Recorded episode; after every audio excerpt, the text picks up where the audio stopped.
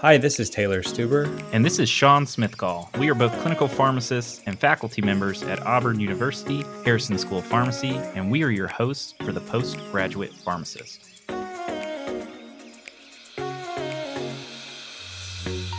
On the Postgraduate Pharmacist, we focus on preparing and obtaining postgraduate training positions. From current events to expert advice, you'll have up to date content related to postgraduate training.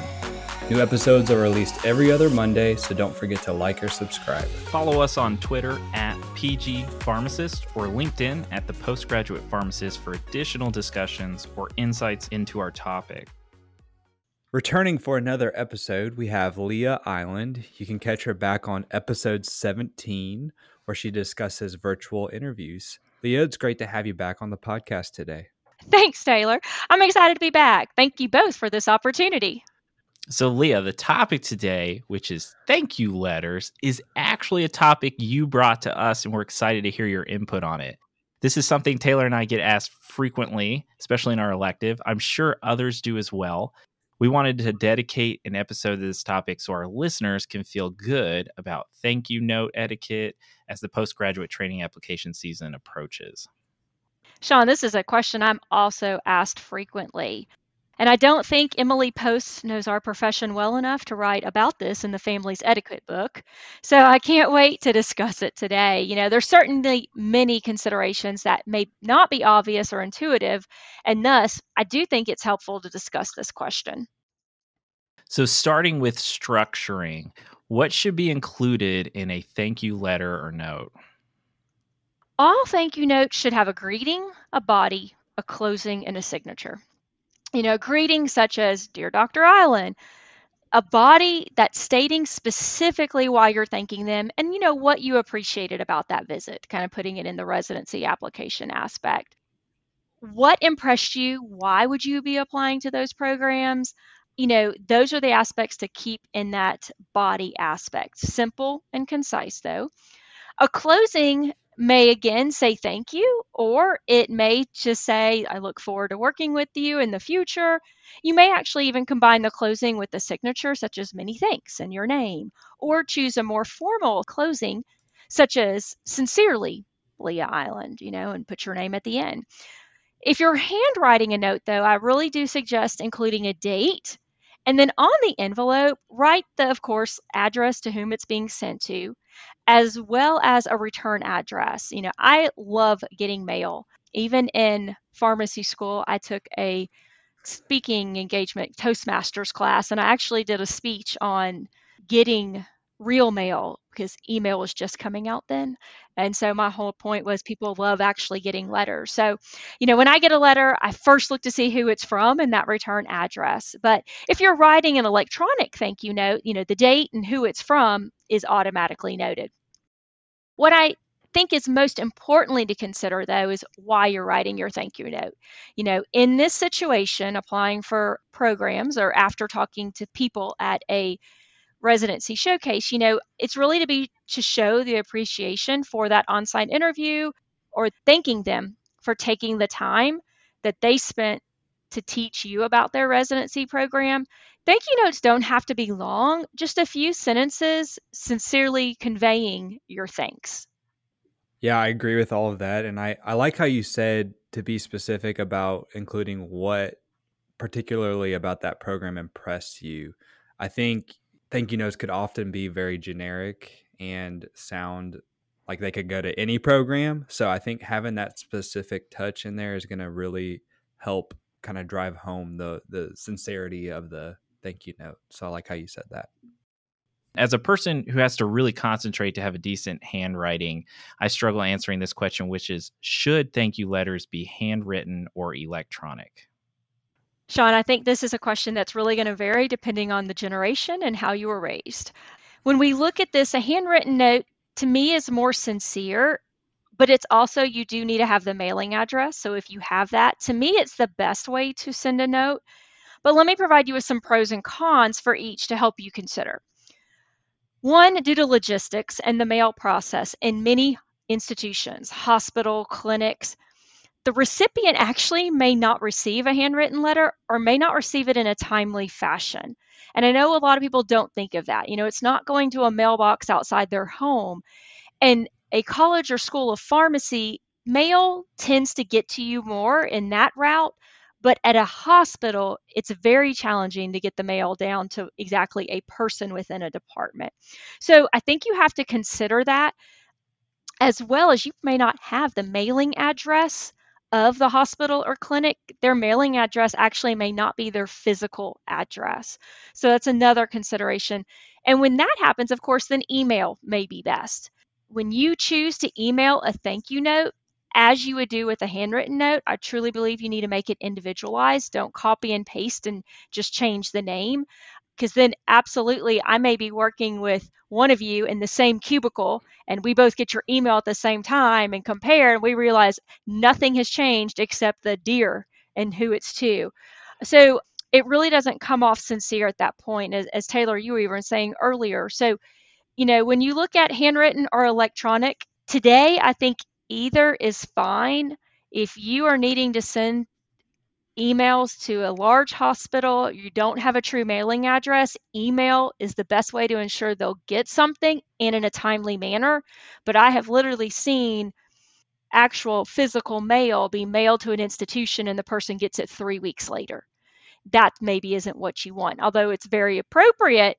So I think you have to see where am I sending it, where can it be sent, and make that consideration. My Best answer though is a thank you note is better than no thank you note. An email is better than nothing. A handwritten, if you can, is better than an email, in my personal opinion. But today, many others would say an email is just perfectly fine as well. Yeah, I like that. And I, I think you also have to consider, you know, the people that you're interviewing with, the generation that they come from, they they might have more of a personal connection with you if they receive a handwritten note like kind of like you were saying so i really i really think if you can try to do that i know your hand might cramp up from writing all that but you know it really does add a personal touch to it and Taylor, I don't think this has to be all or none. Also, I think another consideration is to write a handwritten note to the RPD and anyone else that you really connected to during the interview, but then email others. You know, you don't have to make them all handwritten. So maybe selectively handwrite some, email others. When should you send thank you letters? I would recommend to send them close after the encounter, within a day or two. You know, the interaction will be fresh on your mind and as discussed, you you know want to provide specifics to individualize these letters. If you wait until after all your interviews, or even just wait until after a couple, I promise you they're going to blur in your mind.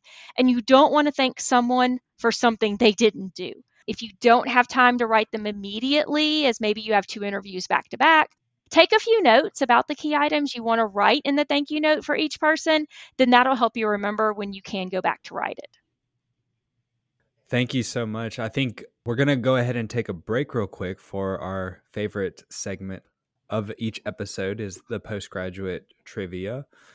I'm going to kind of stick with the Texas theme because we have Lea back on this episode today, but I want to ask a question. I know she's very passionate about Texas Longhorn football. So this actually is uh, related to that. So you probably are you remember back in 2005 the Longhorns won the national championship led by coach Mack Brown and quarterback Vince Young.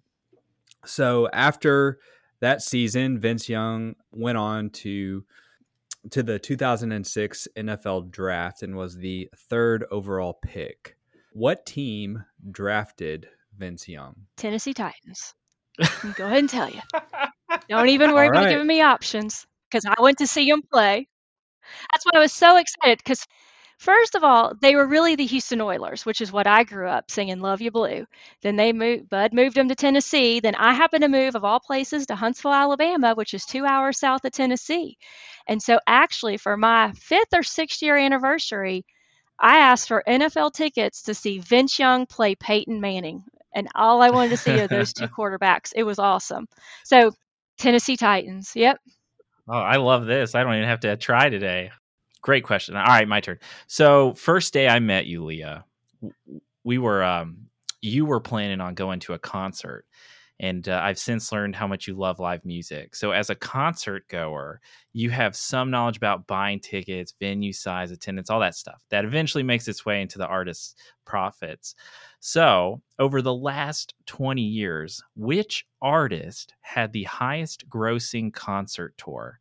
Your choices are going to be in order by starting year, and the answer is going to be adjusted with inflation. So it's going to be the highest gross dollars adjusted by inflation. So don't get caught up on the years. All right, your choices are the Rolling Stones 2005, a bigger bang tour, U2's 2009 U2 360 degree tour, Ed Sheeran's 2017 Divide tour, or T Swift, Taylor loves it when I ask T Swift questions. T Swift's 2018 Taylor Swift's Reputation Stadium Tour. Well, I was at, I did the Ed Sheeran line. I did not do T Swift that year. I've done a couple others. I'm gonna go with the Rolling Stones. That's gonna be my guess. The Rolling Stones. Yeah, that's a safe bet. Mine is gonna be U2. U2. See, I think You the too? Joshua Tree was bigger, but that's my guess.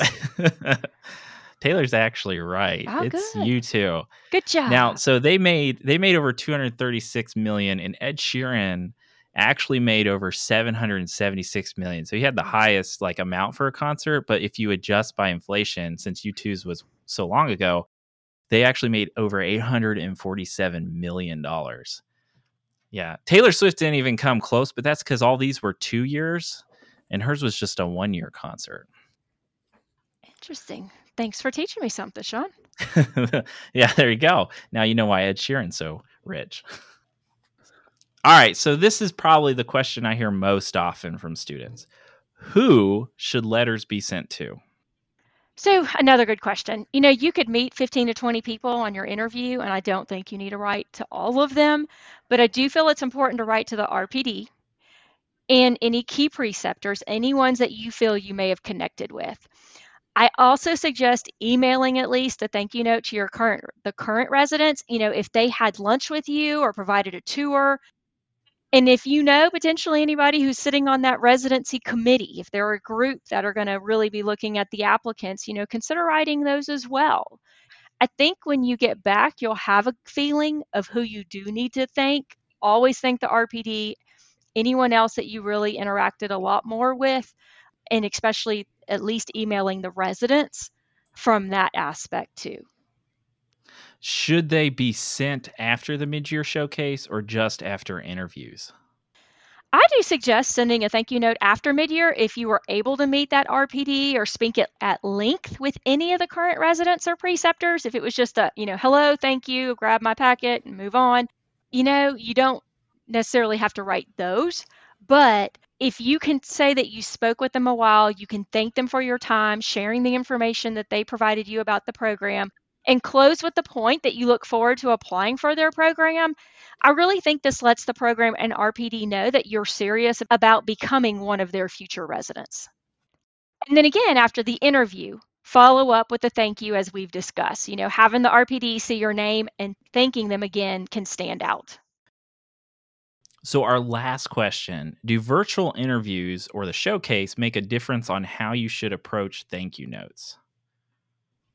I don't believe so. Um, to me, an interaction via person or in the virtual world should be treated the same regardless of your application process for residencies and writing of that thank you note.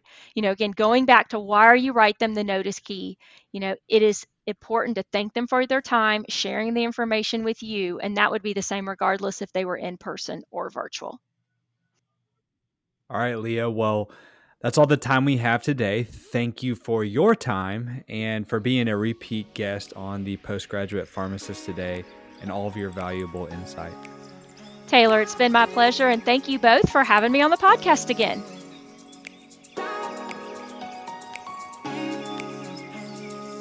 If you want to continue to hear up to date topics from us and our guests, please like and subscribe. Remember, you can listen to us on all major podcast apps, and don't forget to check out the show notes for this episode in the description below.